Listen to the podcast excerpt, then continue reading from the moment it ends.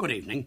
Last week we drove to Belfast with Ben Kiely, Michael Hearn, and Sean J. White, and, of course, a busload of fare paying passengers. And then our driver, Phil Redmond, drove CIE's nice, shiny coach on to the good ship Lion. Soon we were out on Belfast Lough, taking a backward look at the city and environs, and in fact we ended with a tearful farewell to Carrickfergus. On board, our garrulous and scholarly company was joined by Hamish Henderson of the School of Scottish Studies, uh, who, as you'll hear, was more than a match for any of them.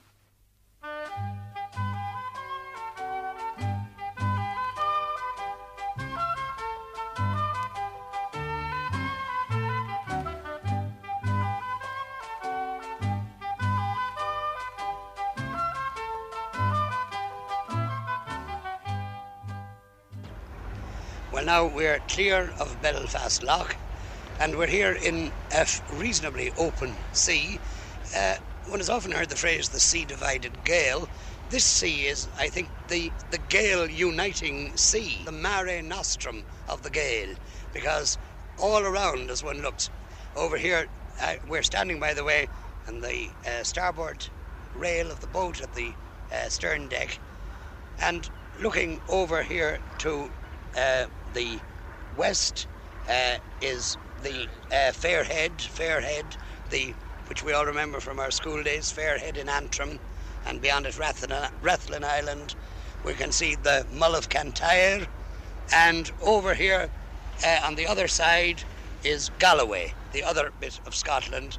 And of course, when we look over here and at this land, we think of the exiles from Ireland to Scotland. One can hardly think of it as an exile, rather as a moving between two parts of the Gaelic Empire.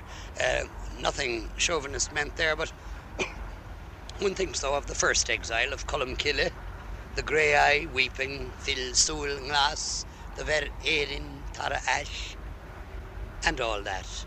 Is there a tradition, Hamish Henderson, still of, of Columcille in this part of Scotland, over there? There is a tradition of Columcille, but a tradition also of older immigrants, because I think that it is wrong to think in that sense of the Gaelic Empire as the earliest thing. As Professor Gordon Childe pointed out some years ago, uh, there has been perpetual movement in your Mare Nostrum here. Perpetual movement from the Irish side to the Scottish side and the Scottish side to the Irish side. For example, You mean even before the Gael? Oh, long before the Gael, yes. Uh, I think it is true to say that uh, this uniting thing here is uh, millennia, millennia, not hundreds of years. And uh, the Picts, for example, who uh, who were the Picts? Those well, of course, the people. Galloway. You mentioned Galloway now.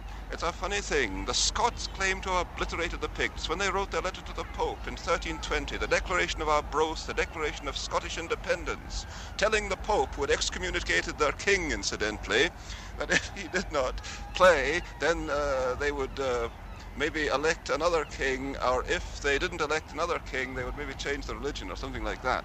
Anyway, the Scots sent a very combative letter to the Pope in 1320. They claimed in that letter that they had come in the ancient Milesian days from the east and that they had then totally obliterated the Picts. Now, you ask about folk traditions. In Galloway there, that is where the last Picts were, says folk tradition.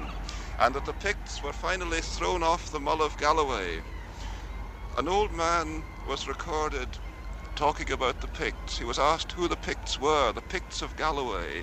Galloway Irish, they also call them, incidentally. Really? Yeah, Yes. Galloway Irish. Now, uh, who were the Picts? Well, they were wee, reed-headed men with very big legs, so big that they could turn them over their heads and use them as umbrellas. now, they were forced by the Scots who came from Ireland to emigrate, and they emigrated into the sea. They emigrated into the sea over the Mull of Galloway, and they refused, steadfastly refused, to give their whisky recipe before they went. all that I mean by all that nonsense, Sean, is that in fact uh, the Gaelic world and the Celtic world is comparatively recent. People course, think yes. of the Gaels as being old. They're new. The ha- my wife is German.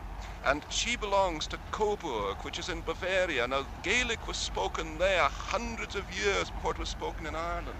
Well, and Celt- the and the and the the heartland of the Celts is actually in Central Europe. if you go there, as the archaeologists will will freely admit, now you've got the, the finest hill forts that show the, the Celtic way of life in Upper Bavaria. That is their heartland, and they the Gaels here are absolute newcomers. May I say, may I say, Hamish Henderson, that you have proved that you've earned your place on this team. You have gone as far away from my original innocent question to you as even Benedict Kiely would when he would bring us all the way to the Clogher Valley. Well, I but, but- I want to come back to Columkill. Yeah. Now, at the Mullacantire, where did Columkill first land, or did he, He go la- straight up to Isle? To, No, to no, he didn't go straight to Iona. The tradition says that he landed at the Mull of Kintyre. The Mull, uh, the parish of Southend, the old uh, parish of Southend consists of two older parishes, one of which is the parish of Columkill.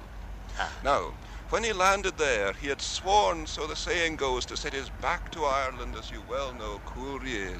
Now, there's a stone which I have seen myself. I went uh, hitchhiking all around Kintyre at one time. There's a stone with a well, and on the top of the stone you can see the two footsteps, one facing towards Ireland and the other turned and facing towards Scotland.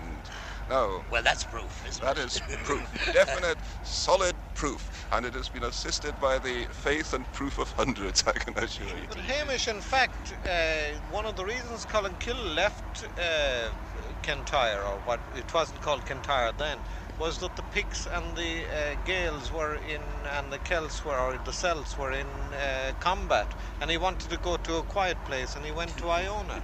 Well, just like Ireland, we have been perpetually in combat, you see. I mean, our whole culture is fighting. I mean, there's never been a time when Scotland has not been totally free of pure ordinary rammies and fist fighting, you know. Anyway, let's remember this too that the first fighters were not then nor the last fighters. The first exile, then, as you've pointed out, was not Cullum, uh, nor the first traveller, perhaps I should say, but the, within these lands over this Mare Nostrum. Uh, there have been many since, and, and I, I'm sure we haven't seen the last of the travellers. Uh, but in this corner itself, you know, there we have Rathlin, and surely Rathlin lying as it does between the two and of course the, the, the language of Rathlin, the Gaelic of Rathlin, has been always very a very clear indication of of its of its dual allegiance, as it were. Uh, I remember my first visit to Rathlin was paid the day after the Old Lammas Fair at Ballycastle. Uh, a memorable fair, a memorable day, and memorable to go to Rathlin afterwards. There was a lot of sick heads from Rathlin in that boat, and uh, various jokey gentlemen were pointing out, for example, the black and white of the cliffs, the basalt above the chalk, that this was some local wag who'd whitewashed the cliffs halfway up. You got these kind of local stories. But one man in the boat I talked to talked about the traditions of the fair of Ballycastle. The fact that Ballycastle Fair was frequented by the men from Islay and Jura, who came down every year to have their children confirmed at Ballycastle because this was a nearer diocese than Glasgow. It was far, much farther to Glasgow than it was to uh, Ballycastle. And as they came along the way, they brought the Islay whisky with them, the good Islay mist, and they fished along the way and dried the fish as they went, as they rode all that long distance down to Rathlin as the midpoint and then into Ballycastle. The credibility uh, of your story, of course, falls on the point of bringing coals to Newcastle, bringing whiskey to Antrim. Right, well, perhaps there was some black bush drinkers who wanted Islay Mist for a change. But in fact, it was mostly sold to Connemara men who came up to sell ponies and donkeys at Ballycastle Fair. And both of them often lodged in the same inn in Ballycastle, and civil war would all engage between. Islay men and Letterfrack men. And they were all talking Gaelic, I'm And sure. all talking Gaelic. What else and understood each other very well. Indeed. Uh, on the island itself, of course, you have all the memories of the Bruce Yes. and the Spider. Of course, the That'd be the brother of the man we had brother of the below in man Dundalk. around, Robert We had Robert too, for God's Yes. sake. I mean, Robert came over to assist him. I mean, uh, Robert. He, uh, he came to Robert Ireland. Robert, Yes. Robert Yes. Bruce came. Aye. Oh, certainly. And uh, it was his only failed campaign, one has to admit it, you know. Oh, he didn't fail actually. I mean, in fairness to him, he didn't fail. And as I was saying earlier on the program, Edward just barely failed. you know. Yes, but on the other hand, a, a, a near miss when it comes to a thing like a battle of that kind. Then, this whole relationship between uh, Ulster, particularly, and uh, Scotland is something I think that people all over Ulster, from Donegal to Belfast, are very, are very conscious of. Of course, well, Hamish's talk about the ancientness of all of all this, these things reminds us of the old stone circles in the Sperrin Mountains, and beginning with how far does that go back? Maybe 5,000 years before Christ, for all we know, coming right down to the migratory labourers crossing these narrow seas. And indeed, the, who uh, are very much in our minds these it's days. in the news, still in the news. it's um, The Tatey and Hokers, in The fact. story of the Tatey Hokers. The Tatey Hokers. This this this um, problem, this tragedy, this very, very serious real matter. tragedy, Yes, very indeed. real. Which is something that we cannot just laugh away or sentimentalize away or even just become indignant about. This is something that is, I think, very much sums up very much the whole curious relationship between our two communities. Although indeed it has been remembered like everything serious and uh, not so serious has been remembered and rightly remembered in song. And the Tatey Hawkers have had their songs. I think Hamish here has a number of quite interesting variants on the Oh, the Tatey song Hokers itself, song of that we have. The tune is an old song, you know. It's a Wha saw the tatty hokers, wha saw them gianna, wha, wha saw the tatty hokers sailing down the Broomielaw. Some of them had shoes and stokens, some of them had of all. Some of them had shoes and stokens, merching down the Broomielaw. Wha saw the tatty hokers, wha saw them gianna, wha, wha saw the tatty hokers sailing down the Broomielaw. That same tune, of course, had been a Jacobite song earlier on. Wha wouldna fecht for Charlie, wha wouldna draw the sword, wha wouldna up and rally at the royal prince's word. Ath the lads are lads o' honour, Westland rogues are rebels are. When we come within their borders, we shall guard the Campbell's claw. Wha wouldna fecht for Charlie, wha wouldna draw the sword, wha wouldna up and rally at the royal prince's word. Well, that particular adventure, that particular relationship between the Gaels of Ireland and the Gaels of Scotland, uh, the story of the Prunce at Jarlich is another story, and we may have to refer to it again as we go, uh, continue on our bus to Glasgow.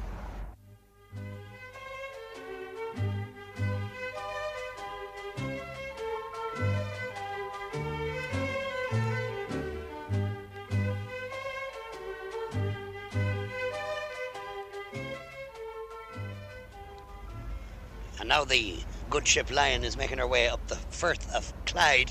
And right in front of us, looking as if it was about to descend on us, is that great improbable lump of stone and earth called Ailsa Craig. Uh, but I, I don't know what even the name of it means. Do you? Well, neither do I. I suppose Craig is Craig is Carrig Carrig, Rock. Yes. But uh, funnily enough, it doesn't look as if it were occupied. But there was at one time a castle on it. The ruins of a castle are still on it. There is a lighthouse on it still. And uh, there is a granite quarries there, which is used for making curling stones, for as you know, for putting on ice. Not nothing to do with your hair, Sean. But uh, And the lighthouse is Paddy's Lantern, is that Paddy's right? lantern. Paddy's, Paddy's uh, lantern, of course, yes. And uh, well, we don't need it. The evening is still fine and clear. Uh, and I- indeed, the, the, the, the visibility has, has improved enormously since we set out. Uh, and we're not in need of any friendly light from Ailsa Craig. But I've often wondered what useful function it, it fulfilled. It provided a wonderful line for Burns. Meg was deaf as Ailsa Craig. Aye. You can't be deafer than Ailsa Craig. What, Now- what were the Wordsworth and Keats and Yeah, Keats Keats had a word references? it. What did Yeah. they just say about it? I wonder. Uh, Do you uh, remember? No, I don't. And No, why? And why? and why is what- what Should they was amazing. conceivably have mentioned it? As I said, it looks, it looks like a great enormous cake of, of, of, of rock. And, and, and, you know, The sea must be tremendously deep around here when you see the depth, how she- sheer the cliffs are Yes, from are. what a great height. Yes. Yes, quite remarkable.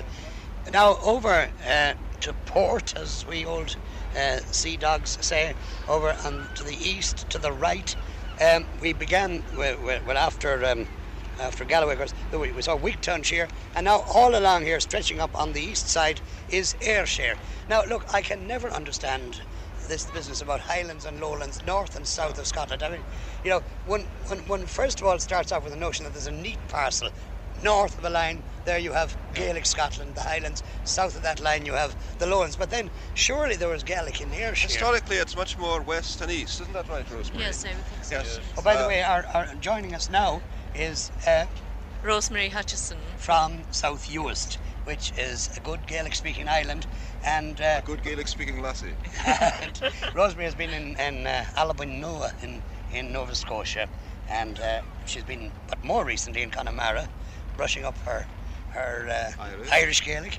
Uh, but uh, you, you were saying that, that the that the it's more an east-west division. Uh, I would think so. Gaeltacht yes. and Yes. Gaeltacht, yes. There's no doubt that this coast that we see here, To our east, uh, yes, yes, Ayrshire. in Burns's day, in uh, in um, in Burns's day, for example, it was still Gaelic desirable in a parish in South Ayrshire. That means that they had to get a minister who, if possible, could speak Gaelic. That's Yes. already in the at the time of the birth of Robert Burns, the mid 18th century, Yes. after the turn of uh, well 1760 uh, uh, 60 roughly. And uh, some Gaelic survived much later, didn't it? in- in- Probably in did. The old yeah. people were probably still speaking Gaelic much later than that, I- here and there in- in, isolated parts. But the whole of this coast in the Middle Ages was a Gaelic-speaking part. It was from this part, in fact, and down towards Galloway that the most indomitable fighters came in Scotland's War of Independence. King Robert the Bruce found his great refuge in Galloway. And it was uh, he had a few opponents there too, certainly. But it was it was in Galloway that King Robert the Bruce based himself at his hardest pressed time. And earlier on, it was from Galloway that the uh, oh, about a third of the Scottish army came that fought at the Battle of the Standard in 1138. And uh, we know from uh, you know the, the records of the time that they were especially incensed against the Gaul, as exactly as if they might have been in the south or the west of Ireland. Uh, they said, you know, uh, burn their women folk, uh, the women folk of the Gaul, burn their children, let them be rooted out. Uh, the Gaul, it seems that they did it too in certain parts. Near Turnberry Castle in uh, Ayrshire, there was, there's a hill, and on it a beacon was lit to tell Robert Bruce that he could uh, come over safely from Arran, and uh, he did. And this is told uh, by Walter Scott in The Lord of the Isles. Uh, weren't the Galloway warriors a mixture of Scots and Norse, which might have accounted for their particular ferocity? Oh, I'm sure that's true. Yes, uh, especially the Norse element in them. Uh, the uh, Gaul Gael, or the uh, Gallovidian Gaels, they were especially noted for total, absolute, and horrible ferocity. I thought you were going to say total abstinence. oh, well, And from this area too came the Gallow glasses, the Gaul Oh, indeed, of course, the Gaul And Ogling. These, who- came, these have a long history because they came over in 1258 when there was a, a confederacy formed between O'Neill, O'Donnell, and O'Brien. To and O'Neill was recognised as the High King of Ireland, but O'Donnell had lived in Scotland, had been brought up in Fosterage there, and he'd married a Scots woman, and he brought over Gaul Ogling with him. And then when he when his first wife died, he married one of the MacDonalds of the Isles, and part of the dowry was Huxcore o- uh, Gaul Ogling. ah, Huck scored 160 of them, yeah. Galloway, of course, became it's a very common uh, family name around my part of Tyrone. That's Galloway. Really? Uh, most of the kids in Omagh would refer to families of that name as Gollywog, not quite being aware of the classical origins of the name at all. very interesting. Galloway, Galloway, fairly common name. but just, just to clinch this Gaelic thing for Ayrshire, in the reign of King James IV, uh, there is the flyting of William Dunbar, the finest of the Scottish medieval poets writing in Scots, in Lowland Scots, and Kennedy. Uh, this is a, a quarrel between the two, you know, which goes on for page after page. But the thing that Kennedy is reproaching Dunbar with is that he is an enemy of what he calls the Irish. And he says, Thou loves nain Irish, elf, I understand, but it should be all true Scottish men's lead. It was the good langage of this land, and Scota it led to multiply and spread. So this shows that, uh, if nothing else, that Ayrshire at that time would be regarded as a Gaelic part, and this is uh, 1500. That's very interesting, as perhaps one of the first examples of a fairly sophisticated approach to the to language as a, as a something that you were conscious of, concerned about, and that you saw also as the sign of a of a of a cultural difference. Yes, and this east-west thing comes out in the same flyting. because Kennedy reproaches the East and Dunbar as being the place where they let the English rumples in. In medieval Scotland, thought the Englishmen had tails, you see, therefore English rumples. So They Wallace still have. Ah, well, you've knowledge of it then.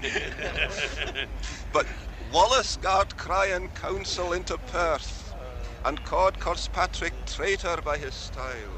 That false traitor damned him in desert, and said he kent but Wallace, king in Kyle. And Kyle is this part I that you see think, just across I the think, water. I think you have made your point, sir. we will no longer think of uh, Gaeltacht and Gaeltacht as north and south. By the way, Gaeltacht and Gaeltacht um, are perhaps useful enough words in Scotland because uh, one can speak indeed of there having been parts of Scotland where Gaelic was never spoken, although presumably British Celtic was spoken before before the Scottish language, before Lowland Scottish, before Northern English, whatever you like to call it, was spoken And in, Pictish, in the southeast. Yes, yes, language. yes. But but in Ireland this is not true, and the you know, Gaeltacht and Gaeltacht are well. I'm not going to get onto this hobby horse, but I don't think they should be used about Ireland at all.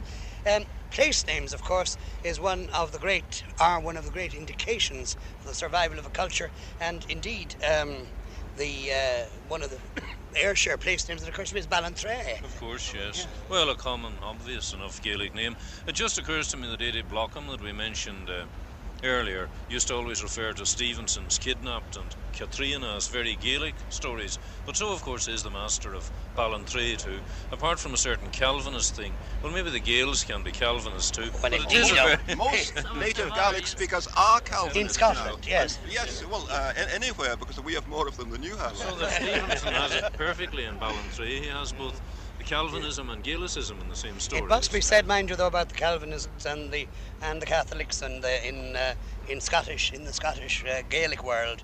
Now, um, you come, don't you, from uh, a Catholic island? One from, is the Catholic from islands, South yes. Uist, and I mean Barra, beginning at the south of the Outer Hebrides, South Uist, moving up through.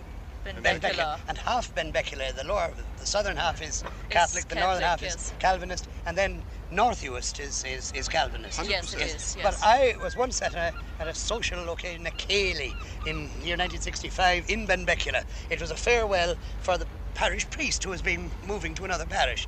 And the ceilidh, the singers of the ceilidh, were from all over the two Uists and from Benbecula. There were Calvinists and Catholics, and they were all taking part in this. And it was a very pleasant and uh, jolly evening in every Right, sense of the word. Which reminds me that I once heard that there was a good solid Presbyterian harbour master or something of the sort in Iona who used to sweep the seaweed out over the place where the people got off the boats long ago so that the Romanist pilgrims might at least break an ankle. I see. And there was I going all ecumenical again.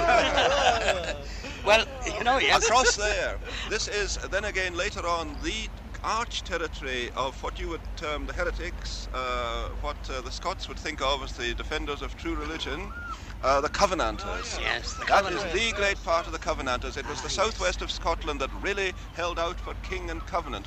And whatever you think of these folk, and I mean, uh, you might think Robert Burns, who said so many uh, silly things, could also say good things too. And he re- refers to the covenant in these terms the solemn league and covenant, whiles brings a smile, whiles brings a tear. But sacred freedom too was theirs. If thou art a slave, indulge thy sneer.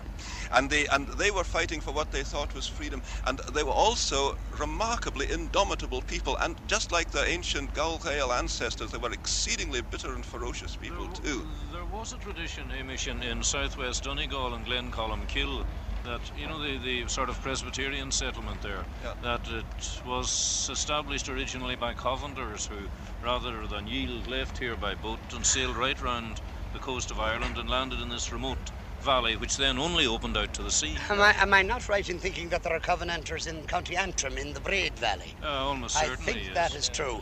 I'd like to quote one thing. Now, this I'm sure would be unfamiliar to most people in Scotland, let alone Ireland. It is one of the most wonderful lapidary epitaphs in history.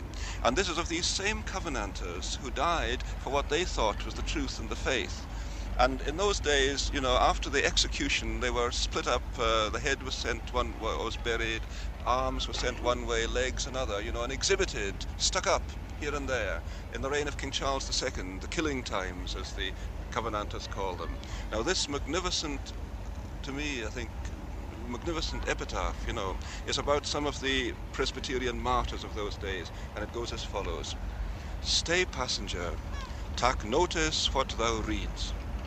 At Edinburgh lie our bodies, here our heeds.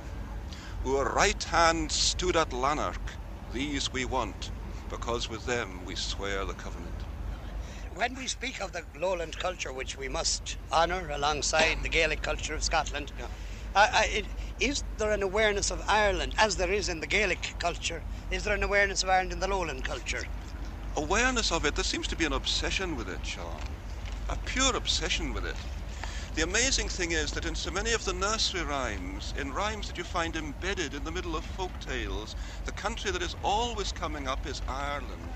There's a rhyme that you get up and down Scotland from northeast to southwest, which in various shapes and form begins, I took my hat in my hand and I hape it over to Ireland. I took my hat in my hand and hopped over to Ireland. What did I find there? Well, all the rhymes say different things, you see. But it means in the long run, they found just the same as Scotland. And then in this old story here, which is in Chambers' Popular Rhymes of Scotland, there is the most beautiful poetic rhyme, which goes as follows. The Red Etin of Ireland aince lived in Ballygan, and stole King Malcolm's daughter, the king of fair Scotland. He beats her, he binds her, he lays her on a band, and every day he dings her with a bright silver wand. Like Julian the Roman, he's one that fears no man. It's said there's ane predestinate to be his mortal foe, but that man is yet unborn, and long may it be so. Well, now, That's a dirty black covenanting lie. lest we stay too long over there, let's cast our eyes to starboard, I think, yes? Uh, Sean uh, White always insists that he can see practically to, to Harrison Lewis from here. Well, when we started out, I could see uh, Islay, where they make that very fine whiskey, Islay Mist. But unfortunately, an Islay Mist has come down in Islay at the moment. And beyond it, you can also, on a clear day, as they say, see the Paps of Jura. But I think we can only see the mist over them now. But we really are moving in among the islands. Well, at I the mean, we're approaching the Inner Hebrides, are we? Yes, yes. I Now, what so. are counted as the Inner Hebrides? Well, Skye is the biggest of the Inner Hebrides, and Mull the next biggest island. Then there is uh, Islay and Jura, and uh, Colonsay. Eigg. Then, of course, there's Rum and there's Eigg. And uh, what else, Rosemary? Come on now. Have I dazzled you with all these beautiful words? Is think you have, Tiree, yes. is Tiree, Tiree Yes, is also in the Inner is, Hebrides, and so is Coll. Tiree is the flattest place I was ever in my life. There are beautiful songs about all these islands. Do you know this, Sean? As far as Gaelic now, uh, Rosemary will have to come to my help here, but there are more beautiful songs about these islands than there are people living in some of them now. That's high. That's a big statement, but it is perfectly true. There is such a wonderful, beautiful, gargantuan extravaganza of popular culture in all these islands. Now, uh, you mentioned Nova Scotia earlier on, and uh, you mentioned, Sean, the disgraceful, uh, disgraceful contempt for and disregard for the Gaelic culture in Nova Scotia. Well, of course, we've Well, all been yes. woefully. Annie uh, Johnston, a school teacher in Barra. She was a school teacher in Castlebay Oh, for yes, years. of course, a the great woman, Anna. great Anna, woman. yes. Callum's, I've met Callum, of course. I didn't Yeah. know Annie, unfortunately. Yeah. Anna, unfortunately, yes. That's right. Uh, she she uh, corresponded with Seamus DeLargy Yes, in Ireland indeed, and, yes. and uh, contributed to Béaloideas and so on. Of course, Now, yes. uh, and, uh, yes, and there's a her, her there, there's a volume of her of Yeah, her songs. that's right. Yes. Anyway, she went across to Cape Breton. brought it out. Yes. She went across to Cape Breton, and the song I'm now going to sing you a bit of, I learned from Annie, and she learnt it in Nova Scotia now. and where did is it a come s- from It had come from the island of Coll originally. Which is just over there. Yes. Bierchen joch se eh, live maroon, joch slang jille feren due, Bierchen joch eh, se live maroon. All in joch slan jeri schemes a vi eich a groen, Bierchen joch se live maroon, joch slan jille feren due, Bierchen joch se maroon. That is a song, just uh, there's three or four lines of a song that come Now, from, came from Coll originally. Yeah. Is that a Jacobite song? Free no, no? it, it isn't. It, it, uh, it's, uh, it's a song about a girl who was disinherited for some reason by her father. And uh, she was sent away to Rocky Call, Collachrekach, you know. Yeah. And she was kept there in a sort of, although she was of aristocratic birth, uh, according to the song, she was kept there as a servant girl. And uh, when the old chief died, who I believe was on South Uist, and it was a Clan Clanranald, as far as I can remember, but I didn't want to say that. Uh, Oh, never, anyway, never. uh, when the when the old Clanranald died, the young one came in a galley and brought her away from the island of Coll. Yeah. Talking about the Jacobites, by the way, is there extraordinary the affection that the Stuarts uh, were able to muster up? Because they were really a scruffy lot. you They were a worthless crowd. Yes. Well, I mean, so all kings ways. are. All kings Yeah. are. No sensible man but's a Republican. Right. The Stuarts had a style, though, you must admit. even Style they had, yes. With I the possible yes. exception of James or notorious James, the others all really had style. Oh, James, Charlie had style. King James yeah. the Seventh had style on the sea. He was quite a good sea He captain. was, yes. Yeah. That's right. I'm glad And, to hear uh, you say King James the Seventh. Yes, but King King Charles II had style in words, and I mean he showed himself there a descendant really of his ancestors, uh, in that he was able to say a few very good things. I mean, a man that can get Rochester to make his famous epigram, you know, is still a good man. Here lies our sovereign lord the king, whose word no man relies on, who never said a foolish thing and never did a wise one. Ah, that, that, that sums up the Stuarts maybe from start to finish.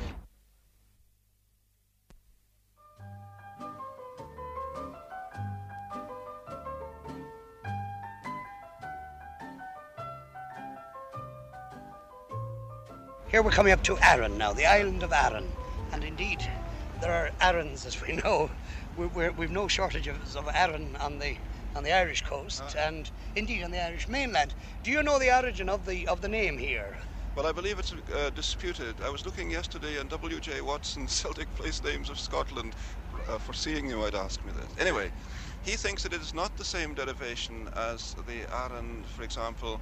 Of Donegal or of Donegal or of, uh, which uh, is, is kidney-shaped, apparently. Yes, the Orin. Yes. You see, the Orin is the shape of the kidney. Yes. And when when it's found it, I thought in many place names. You see. Uh, according to Watson, this is the, uh, the the popular idea in Uh-huh. Gaeldom that it would be the same as the Irish Arran, but he thought it was maybe a pre-Celtic name all the same. Ah. That it got Gaelicized at some stage. That it was really a pre-Celtic name. well, now is the Isle of Arran? Is there any Gaelic there now? Uh, yes, there is, but very, very old people. Uh, one bearing my own name, incidentally, Henderson, who is um, uh, still alive on Arran, a, a native Gaelic speaker. But the um, the tradition in Arran is uh, almost dead. The Henderson name isn't from this part of Scotland, is it? You find Hendersons all over Scotland. I, I am descended from Hendersons from the extreme north of Scotland, from Sutherlandshire. we are a sept of the Clan Gunn, who were actually Norsemen originally and were Gaelicized in about the uh, 11th or 12th centuries and then became the frontier clan of the Gaeldom as against the people in the northeast tip of Scotland who were always uh, Norwegian uh, speakers, the people in the lowlands of Caithness. And soon we're, we'll see, I think, up here, Holy Island. The, the Holy Island has it a Gaelic name. The little island here just beside, or just off the the near coast of, of Arran. Well, I'm sure it must be Eilunluv or Oh, something I would like think that. so, yeah. It'll but, uh, but um, It actually, uh, it's Holy Island comes from the anchorite cell on it. There's an Irish saint, our own Saint Molaise, Oh, Malasha. Malasha, Ah. Sa- or, who's probably also Saint Maltose. Oh, in, in, In Kinsale, Kinsale, yes. He was here in Columban days. He had an anchorite cell there on the island.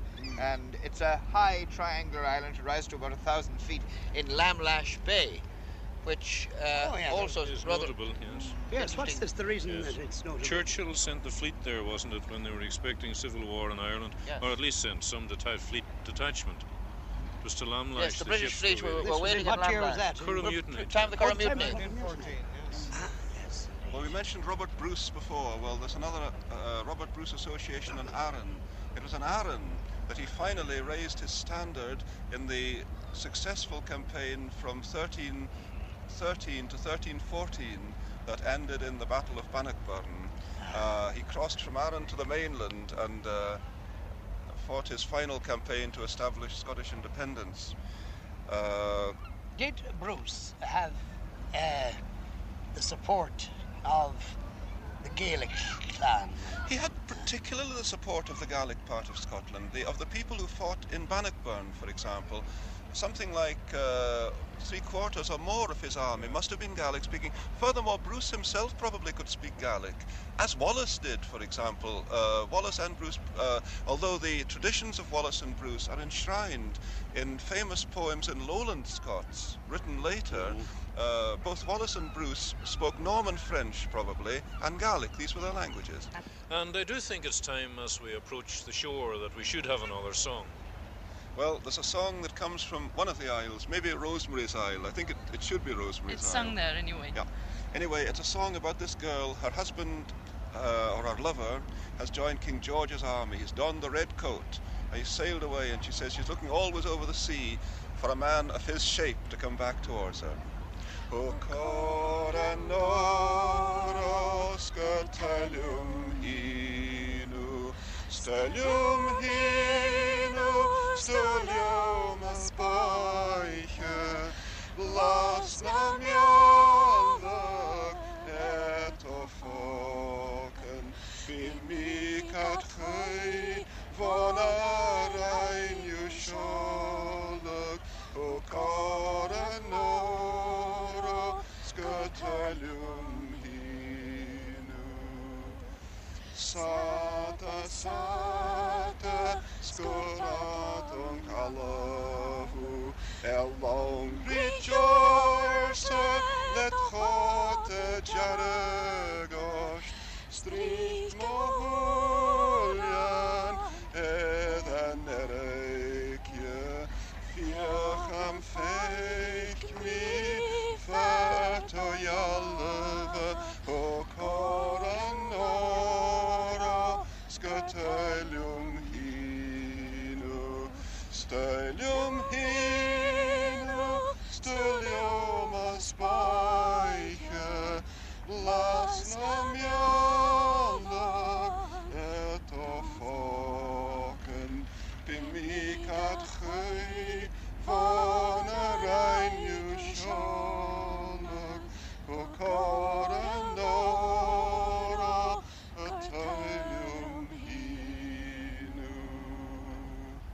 sin ar órán có bí agus a chuúla méid go fáil.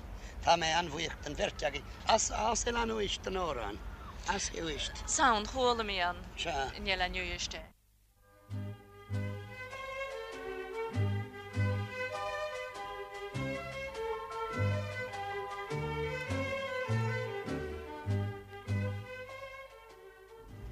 That heavy sound you hear in the background are the sighs of relief from my more landlubberly colleagues uh, as they come onto dry land once again here at Ardrossan on the coast of Renfrewshire, I think. Am I right, Hamish? No, this is still Ayrshire. Is it still. Ayrshire? My goodness, what a county it is.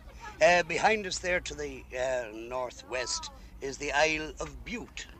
And, you know, I've always, I'm almost surprised to, to realise that the Isle of Bute isn't somewhere out in the Hebrides.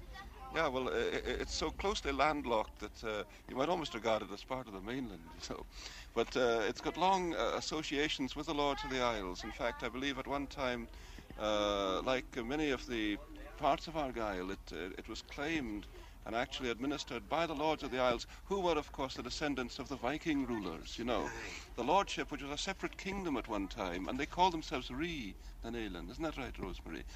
Uh, although Gaelic, I suppose, was spoken there within Oh, within living memory. living memory. And uh, I was at a Mòd there myself. I remember one year it was held in Rothesay. Well, of course, the associations of Rothesay are quite different generally, aren't they? Ah, well, Rothesay was the great Shangri-La of the Glaswegians.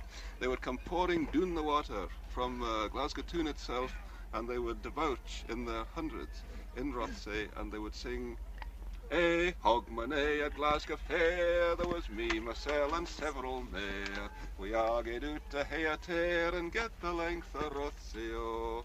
We wandered down the Brummie through rain and hail and sleet and snow. And at 60 minutes after twa, we got the length of Rothesay, oh. Darum a do a do a day, darum a do a daddy, oh. Darum a do a do a day, the day we went to Rothesay, oh. A soldier lad called Ruglan Will was regiment's lion at Barnhill. One doot we at Tanner to get a Jill in a public house in Rothio. He said, I think we'll begin to sing. Said I, you'll need a sick a thing. He said, Tuck the floor and I'll mark a ring and I'll fecht you though in Rothio. Durham a do a do a day, Durham a do a daddy o, Durham a do a do a day, the day we went to Rothio. Now, driving through Ardrossan town uh, proper, that is to say, as distinct from the harbour, I don't think any any Irishman, Sean White, would feel in any doubt but that he is in a Scottish town. We're not only in a Scottish town, but we're in a planned town laid out in the early 19th century by the second Earl of Eglinton. And uh, it didn't really become a very successful project until steam developed with the steam going boats to Ireland and, of course, the boats across to Arran. But now, as you see, it is quite a prosperous little port town mixed with industry as well. There's a good deal of uh, an oil refinery and various things down the coast. But apart from the from the splendid neo-Italian Cafe Palazzo here on my right, uh, I mean these marvelous uh, house fronts, uh, which you know seem to really express and incar- incarnate everything one has ever thought about a Scottish small town. Yes, I, I think that, of course the use of stone in Scotland is uh, marvellous by comparison with in Ireland. As my father used to say, two things ruined Ireland: Sinn Féin and concrete. there's no, there's no no fear of that over here. No, you still do use a great deal of stone, don't you? Oh, absolutely, yes. Uh, to this day, uh, stone is still uh, uh, used for, for building in many places, yes. And I mean, the thrifty Scots don't seem to find it uneconomic. I mean, is there any reason why we shouldn't use more stone in Ireland? We we have stone. God have knows, stone, goodness knows we have stone. Well, the whole Edinburgh New Town, uh, I mean, is a magnificent, great uh, uh, planned rubble of stone, more or less, you know. And uh, the same could be uh, said of, of, of what used to be a beautiful part of Glasgow, which is the great slum part of Glasgow now, the Gorbals, you know, which is a magnificent with, wide streets, and the houses themselves, if you look at them, you know, are stately, beautiful, bonny houses, although they've been allowed to go to, to sheer uh, ruination. Magnificent stone houses. Corruptio optimi pessima, as we used to say in the old days when we had the Latin. Well, I see a street here called Glasgow Street, and I suppose the inevitable terminus ad quem for all the Irish who have come here over the centuries, well, at least in recent, in the recent century and a half, say, was there much um, dissension between Irish and Scottish workers? Did this happen here much? It did indeed happen here, and there were occasionally very, very bad internecine fights between the Scots and the Irish, naturally based upon the brute fact that uh, there was the uh, labour wage, uh, the, the, the labour conflict of wage. Uh, the Irish were naturally always prepared to work a bit cheaper, this is to be understood. And uh, naturally, the Scots resented this. I'm The Irish were prepared to work cheaper because for, to, to them it was enormous wealth after the conditions they'd come from, of course. Naturally. And, Did this uh, give well, well, rise- uh, Did this give rise to the uh, Ranger Celtic uh, thing in football, this great rivalry?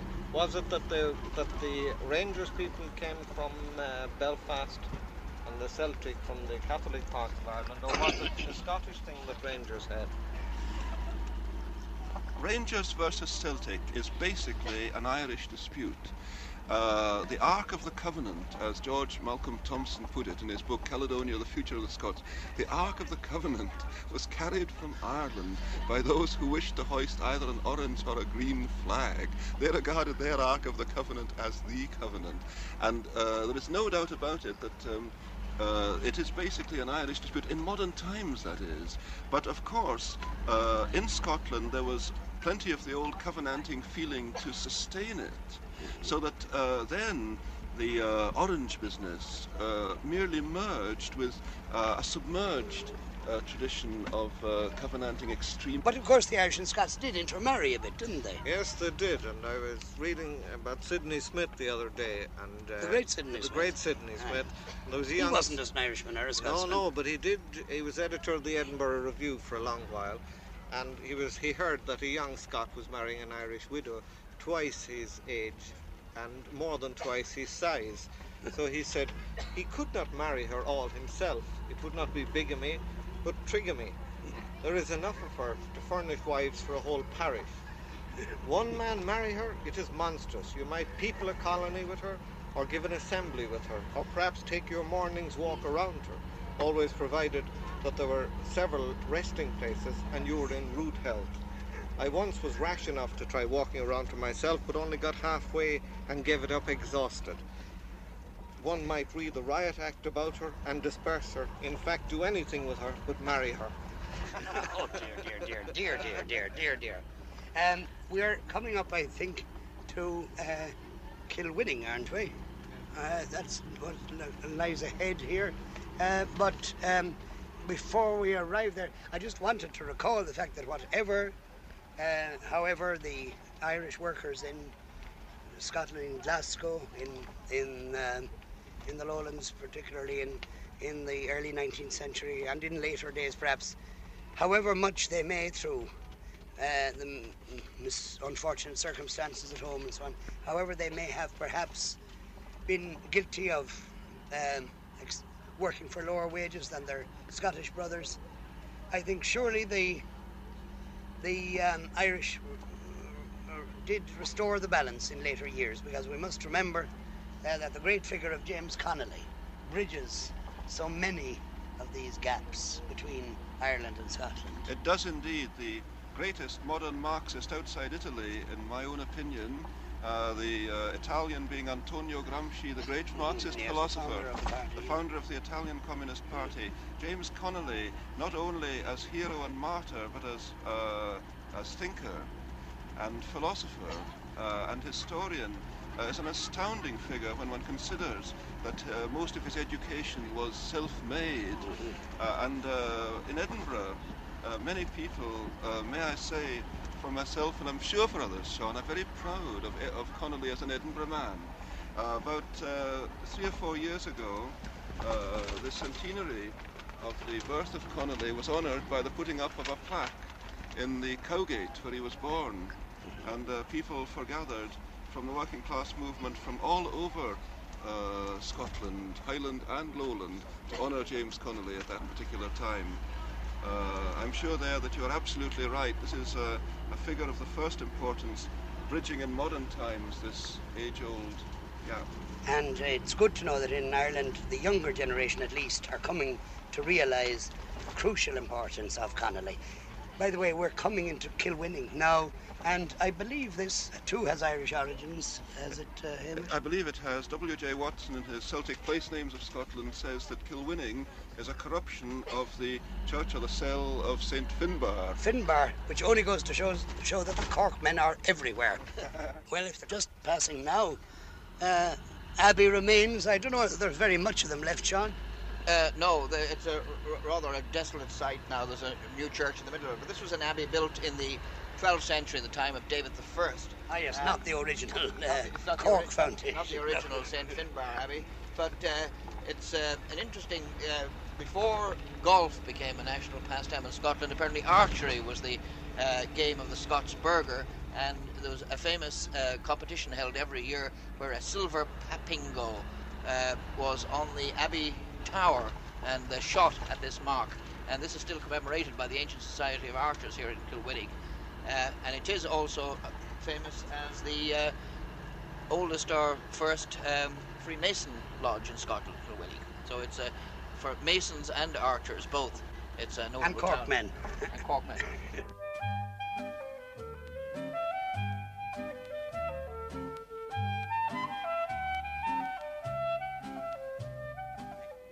We're just coming in now to Renfrewshire, out of Ayrshire. I thought we'd never get out of Ayrshire when we had the other, but uh, here in Renfrewshire. And very pleasant country it is. Yes, it's lovely rolling pasture land, rather neatly kept hedgerows and that, and rather less trees than you find in Ireland in, in this sort of country. It's like County Down a bit, isn't it? Don't you think so? Parts of County Down? Yeah, see, we've just passed to golf links now, and uh, some of you may know about this game, this inferior form of hurling. Oh, well, uh, uh, people have been. Um, uh, the, the necks have been thrown for less statements than that. Is there any shinty now played in Scotland? oh, plenty of shinty, yes. Uh, More north, more northerly than here, is it? That's right. It is uh, distinctively a Highland game, shinty. but it's a very, very popular game. And in fact, uh, occasionally the university teams play uh, hurley teams from Ireland. I used to turn out every year to see the Highland Society of, Ed- of Edinburgh University, uh, which was practically the same as the Shinty team at one time, uh, turn out to play Queen's University at hurling. It is the word come on used for the hurley, for the shinty stick. That's right. The Caman is in fact uh, is the name for is the name for the shinty stick in Gaelic, and Camanachd. Well, they, they call it Camanachd. Camanachd, uh, the Camanachd Cup is the is the uh, uh, championship. Now, what is though is the radical difference between the shinty stick and um, and the hurling stick? Well, Is the it hur- the width of the blade? It is. Well, the, the, the Oh, hurling yeah. stick is much. br- Uh, where, where, well, it, it looks more like a boomerang, the Irish hurling stick, doesn't it? I mean, it's it's it's, it's quite broad where it curves. There's no boss. In other words, what they call the boss. There's no boss in the Camanachd or Shinty stick. The, the, the Scots were always a democratic people that didn't like a boss. Uh, you know, eh, along this countryside, going through the little villages and the smaller the towns too, uh, eh, again, this indefinable Scottish character, uh, which one would try to define perhaps in terms of stone, but also in styles of, of house building, John. Yeah, well, there's two things I always knew before I came to Scotland that were related to Scottish domestic building, and one was the bay window, and the other was the dormer window, the little window in the roof. But it wasn't actually until I came and looked at these villages I realised that the Scots had performed the supreme feat of putting a bay window in the roof. In fact, a lot of their dormers are bays, and uh, it seems to run right through these villages. Uh, the well-built, tidy stone houses with these uh, bays, this uh, triangular bay window. Um, and you find uh, a certain charm about this style, even though a little unexpected to find them up on the roofs. Well, we seem to be approaching more in more the country of of the heavier industry. Uh, although I find it remarkable that here, and we're you know we're not many miles from Glasgow, we're still in the heart of the country.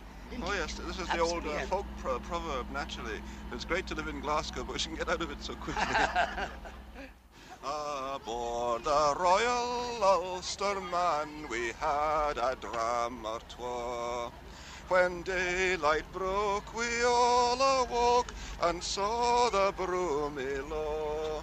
We marched up to Argyle Street, bought whiskey, rum and beer, and all the crowds they gathered round, the Irishmen are here. We were not rash, we wore no sash, we sang no party lay. For we had come to join the fun, a real Scotch hogmanay. We marched up to Argyle Street, we bought whisky, stout and rum, and the songs we sang were Sweet Strabane and Brigton, here we come. Dear DLF, is that your own song? That's my own song. I composed it coming uh, once from. I, I was working in the north of Ireland at that time, and uh, I heard uh, a lad sing just a fragment of uh, two or three lines of this, obviously describing a party of Ulster Orangemen going to to Glasgow for Hogmanay, and I decided I would complete the song. And uh, well, there are about uh, 40 verses, but I won't detain you. well, it's very suitable for our going into Glasgow now. For in fact, we are now going in uh, through the uh, outer streets of this great city. Uh, Glasgow has been there a long time, I think. Oh, indeed, it's a very ancient city, and uh, it's uh, associated with St. Mungo, who is the um, uh, legendary uh, founder and saint of Glasgow. And it's a very important town in the Middle Ages. In the reign of Queen Mary, it was um, a great strategic place. Who commanded Glasgow in the west here was uh, in command of the west of Scotland. Yes, I suppose many of us, while recognising Glasgow's industrial importance and indeed uh, its the, the size and and uh, significance of Glasgow in modern Scotland, have always tended perhaps to think that Edinburgh was the, the only ancient town in Scotland. I know uh, Glasgow is a very ancient town with a very ancient university dating from about 1450. And it's now moved to new buildings, hasn't it, recently? Yes, well, the, the old buildings are still there, but of course it's expanded, and there are two universities in Glasgow now. There is uh, Strathclyde University, course, yes. uh, which is uh, a very important and expanding university at the present minute. Uh, I think that uh, Glasgow, Uh, in many ways, and here let me say this as somebody working in Edinburgh, is the genuine and real capital of Scotland. It will continue to be, I think, the place where the decisions are made that affect Scotland most. A great threat uh, now overhangs Glasgow. This is the destruction by the present Tory government of the uh, of UCS, of Upper Clyde shipbuilding. This is the most serious single threat that Scotland has had to face for a long time, and I very much hope that uh, the Clydeside workers will re-achieve their old tradition of militancy and uh, show the bosses where they get off. I mentioned uh, before Connolly uh, as being uh, one of the greatest modern Marxists. Well, in uh, due patriotism, I should mention here the name of John Maclean, who was a friend of Connolly and was, uh, although not a thinker on the level of Connolly, uh, was certainly a brave man, a man of action, and in effect a martyr. The, the old Glasgow, working class Glasgow, had a unique flavour and joy and colour all its own.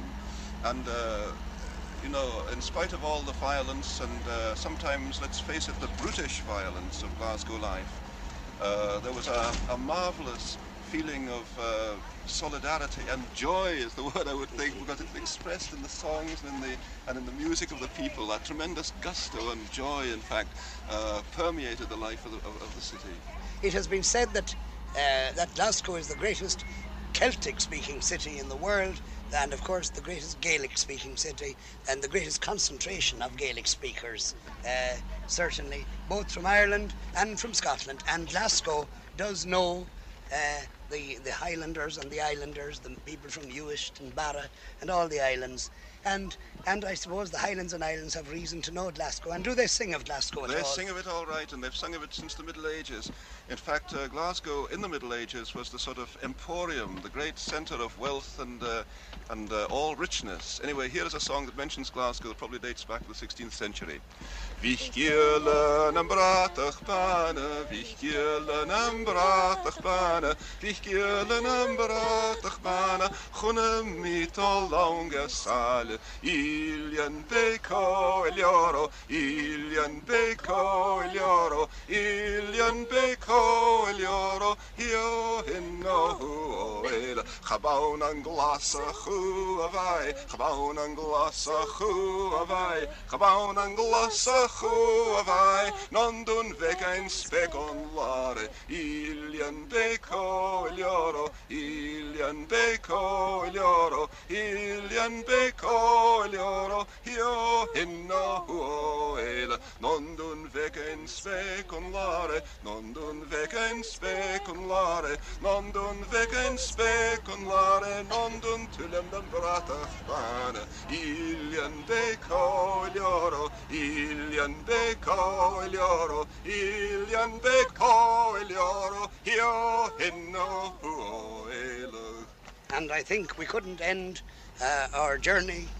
uh, on the bus to Glasgow and with a better song, and uh, fr- uh, sung there by Rosemary Hutchison from South Uist and by Hamish Henderson, both of whom say Aichava.